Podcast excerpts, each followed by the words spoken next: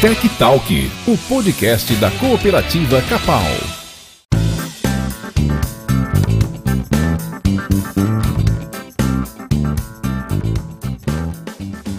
Olá, ouvintes! Eu sou Alessandra Euer, do setor de comunicação da Capal, e estou aqui para apresentar o quarto episódio do nosso Tech Talk, o podcast da Capal. Hoje nós vamos lá para a suinocultura, vamos falar um pouco sobre bem-estar animal aplicado à suinocultura. Eu estou aqui com o Caio Macedo, que é médico veterinário, e a Laura Trevisan, médica veterinária também, ambos do setor de suinocultura da Capal. Eles prestam assistência técnica para os cooperados da Capal na suinocultura. Sejam bem-vindos vocês dois. A primeira pergunta eu já vou passar para a Laura explicar um pouco para nós, fazer uma introdução desse assunto o que, que é o bem-estar animal? Obrigada, Alessandra. Então, o bem-estar animal ele segue alguns padrões mínimos para garantir uma boa qualidade de vida dos animais, não só da suinocultura. É, esses princípios são conhecidos como as cinco liberdades. Então, o primeiro princípio é, seria o animal estar livre de fome e sede. Então, é fornecer uma água fresca, uma dieta para completa a manutenção da saúde e do vigor do animal. O segundo princípio seria uh, livre de desconforto. Então, é fornecer uma, é um, proporcionar um, um ambiente apropriado, com abrigo e área de descanso para os animais. O terceiro princípio seria livre de dor, injúria e doenças. Então, é, trabalhar na prevenção, o diagnóstico rápido e tratamento das doenças é, o quarto princípio seria é, o animal livre para expressar o seu comportamento normal. Então, ele teria que ter um espaço suficiente, uma instalação adequada e ter animais de companhia da sua mesma espécie. E o quinto e último uh, princípio seria livre de medo e de estresse, que seria uh, não, uh, o animal não ter sofrimento físico e mental. Agora eu pergunto para o Caio. Assim, sobre a suinocultura, existe uma, uma ideia da criação de suínos sempre muito ligada à sujeira, maus tratos, abandono dos animais, né? É, remetendo a coisas antigas, é, práticas arcaicas, né?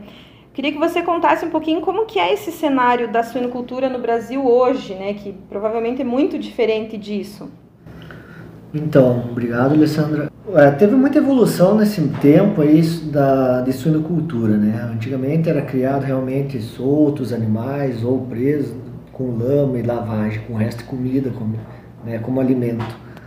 É, agora aqui, na, principalmente na região sul, né, que é uma região forte de, na questão de suinocultura, corresponde a mais de 60%, 70% da produção do Brasil, é, nós temos aí um avanço e tecnificação muito forte no, no, no, nos últimos anos, né?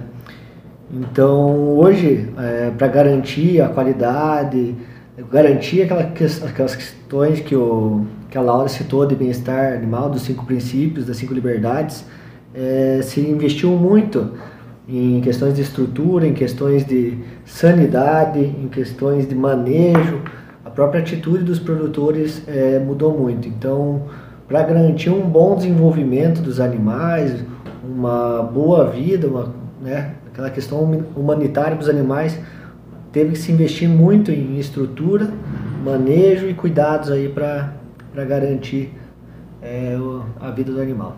Continuando com você, Caio, é, nós ouvimos falar muito sobre lotação das baias. É, como que é o número adequado de animais por metro quadrado? Qual é o espaço necessário? Então, hoje é, nós temos diversas fases da vida do animal, né? É, por exemplo, para um leitão de creche que sai em torno de uns 22 quilos de peso vivo, é, nós consideramos que o ideal, a metragem ideal é um leitão para cada 0,33 metros quadrados em torno de três animais por metro quadrado. Tá? É, Para um suíno aí que, que é o suíno de engorda, suíno de terminação, que tem a fase de vida de 22, né, saída de creche, até os 130 quilos de, de peso, é, nós consideramos aí em torno de 1, 1,10 metro quadrado por animal. Né? Lembrando que ele tem que ter o, o espaço suficiente para se locomover, para ter um, uma pra exercer as funções normal, normais do animal, né? Uh, e para fêmeas, né? Hoje a gente ainda tem grande parte do nosso plantel da Capal em gaiolas, né? Gaiolas de gestação. É, então nós temos aí a metragem, assim, uma fêmea para 1.32 metro quadrado, que é o espaço de gaiola, tá? Mas é, já vai ser atualizado isso porque é, existe o, o, plano aí nacional aí de uma gestação coletiva, né? Até 2027 será obrigatório todas as fêmeas é, do é, de suínos elas estarem em gestação coletivas e não mais em gaiolas, né? Para essa gestação coletiva, é, a metragem seria de uma fêmea para cada 2 metros quadrados. Então, teria um espaço diferenciado do que é hoje. É, isso vai entrar em vigor é, para todos os produtores a partir de 2027, né, com obrigatoriedade.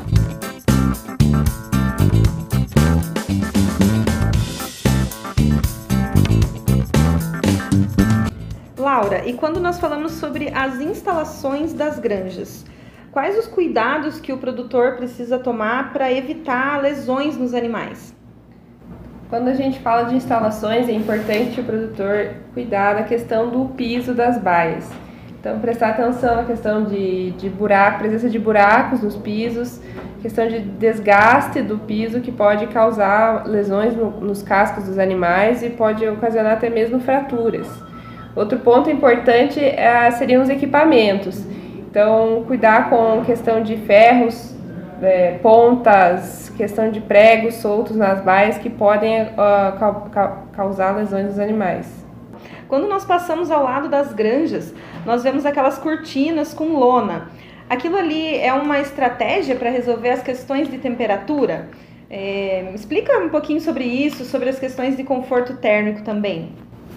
Com certeza, Alessandra. É, Para cada fase de criação dos suínos, a gente tem uma faixa ideal de temperatura. Na maternidade, por exemplo, os leitões é, eles precisam do ambiente mais quente, então a faixa fica entre 27 e 33 graus Celsius. Para atingir essa, essa temperatura, a gente faz bastante o uso do escamoteador. Já para as fêmeas ali que estão ali junto com os leitões na maternidade, elas requerem uma temperatura mais baixa então de 14 a 17 é, graus Celsius. Aí na maternidade pode ser, para as fêmeas, pode ser feito uso também de ventiladores para ajudar nessa questão. Na creche, é, os animais precisam de uma temperatura ainda quente, entre 25 e 29 graus Celsius.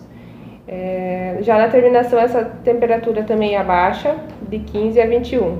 Então, já na terminação pode ser feito o uso também das cortinas para manejar a temperatura, uso de ventiladores, uso de gotejador e nebulização.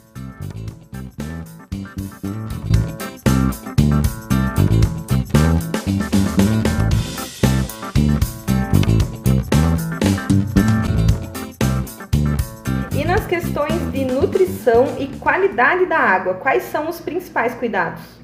Então, pensando em nutrição, é, hoje nós temos é, é, diversos tipos de ração, né, com, voltados para uma fase específica. É, cada ração dessas é, é, com uma fórmula diferente, né, fornecimento de uma quantidade diferente também.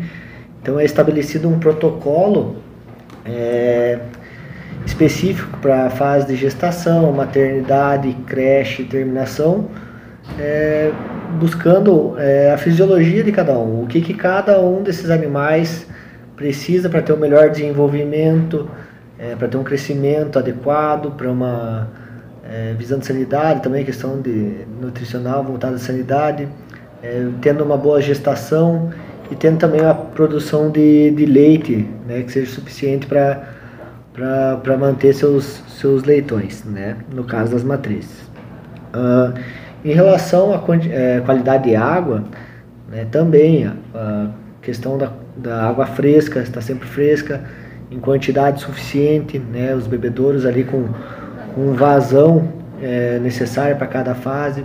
Por exemplo, a fase de terminação, a vazão tem que ser de 1,5 a 2 litros por minuto de água. Né? Então isso garante com que o animal tenha é, água o tempo, o tempo todo. Né? Porém, é, a gente tem, tem que entender que a quantidade de bebedouros por, por animal, por fase, também tem que ser é, estudada. Né? Por exemplo, a gaiola de gestação.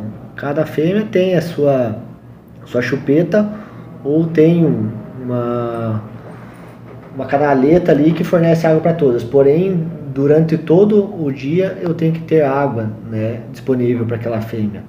Uh, numa fase de creche, eu tenho chupetas aí pendulares, chupetas é, fixas na parede, mas eu tenho que atender a quantidade de uma chupeta a 15 a 20 leitões no máximo. O ideal seria uma chupeta para cada 15 leitões. Tá? É, em, em terminação, é, eu tenho que garantir uma chupeta para 10 animais, né, que são animais maiores. Ah, lembrando que essa água ela tem que se manter limpa, tem que vir numa fonte boa.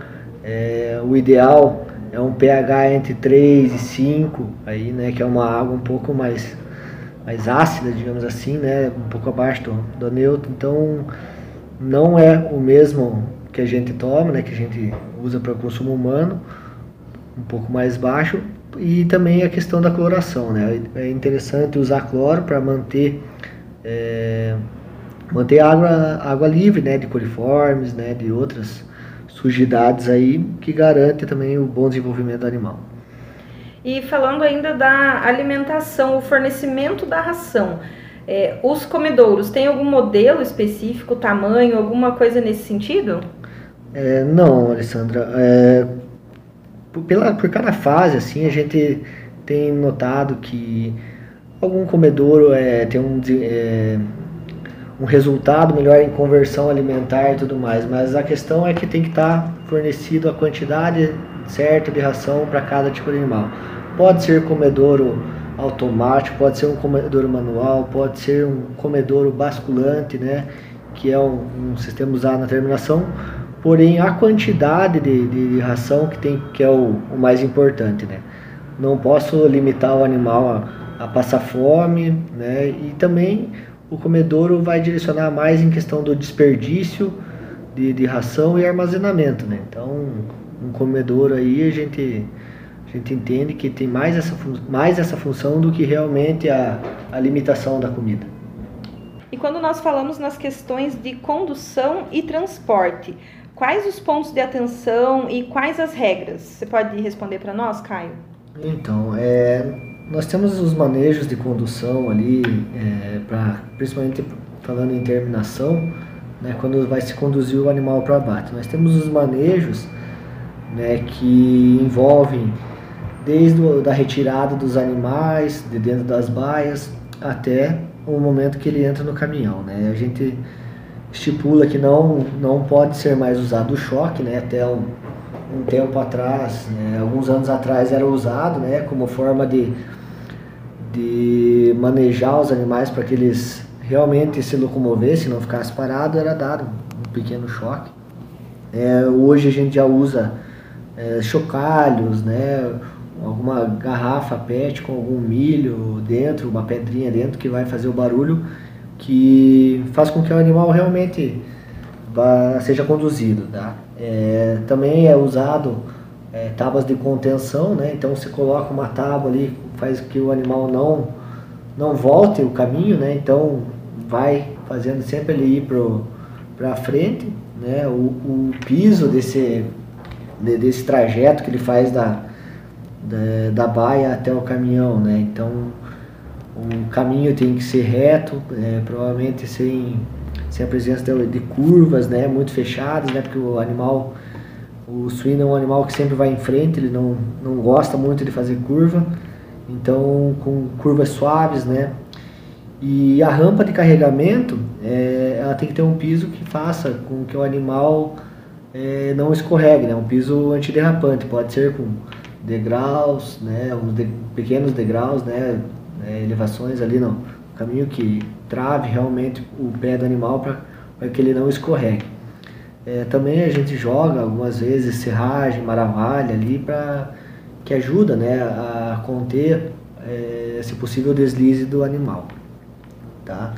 É, aí pensando já no transporte, né? hoje é, a gente trabalha com, com um pedido frigorífico, né? conforme a quantidade de animais por carga, mas ela geralmente atende uns requisitos mínimos, né? que seria os quilos por metro quadrado. Né? Então, conforme for os pesos dos animais a serem abatidos ou o pedido do frigorífico, né?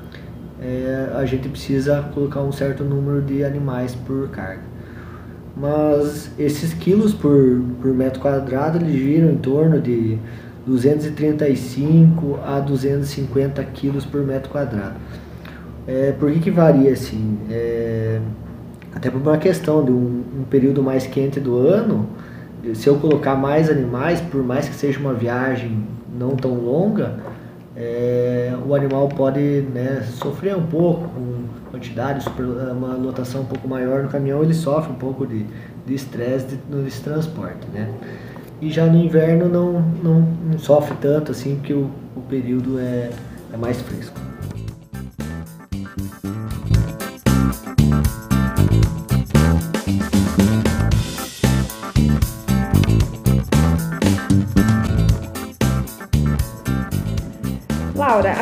Explica para nós como que é a legislação com relação a, ao bem-estar animal, enfim. Existem penalidades para o criador que não aplicar essas boas práticas na sua propriedade? Hoje a gente tem uma legislação recente, foi lançada esse ano, mas ela é mais voltada para a questão de gatos, cães e gatos. Então, é, mas com essa legislação tem se intensificado a questão de fiscalização de maus tratos nos animais e os suinocultores, eles podem sim responder judicialmente no caso de denúncia de maus tratos aos suínos. Bom, então estamos chegando já ao, ao final do nosso podcast. E para encerrar, eu queria que vocês comentassem um pouco é, como que é a atuação da assistência técnica né, na suinocultura da Capal junto aos produtores nesse sentido do bem-estar animal. É, então, a gente acompanha é, tanto a parte de produção animal, né, como a parte sanitária, né. E junto com isso a gente identifica as, eh, as possíveis é, falhas de processo que possam gerar algum mal-estar para o animal. Então a gente atua bastante na questão de identificar essas possíveis falhas e treinar para que elas não ocorram. Né? Também é, controlando, sempre treinando os funcionários de granja ou, ou produtores mesmo, né? É, para que tenha sempre é, essa visão da importância do bem-estar para os animais, né? Lembrando então que garantir um bom bem-estar animal é, vai proporcionar os melhores níveis de crescimento desses animais e também melhor reprodução. E vai garantir um funcionamento dos processos fisiológicos e comportamentais dos animais. É, então, todos esses, esses princípios que a gente comentou lá no início podem gerar um estresse, são fatores de estresse para os animais. Então, se a gente conseguir evitá-los, é, vai tornar o animal é, crescimento melhor e também menos vulnerabilidade às patologias, às doenças aí da suinocultura. Bom, fica então é, o lembrete aí para o produtor de atentar para todos esses detalhes e, e também reforçar é, que a assistência técnica da Capal está sempre à disposição para tirar todas essas dúvidas, né?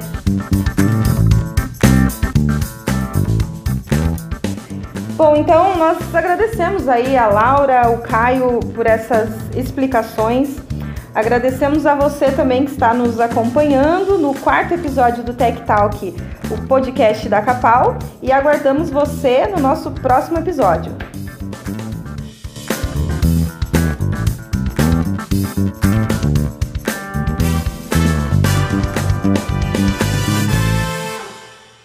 Você ouviu Tech Talk, o podcast da Cooperativa Capal.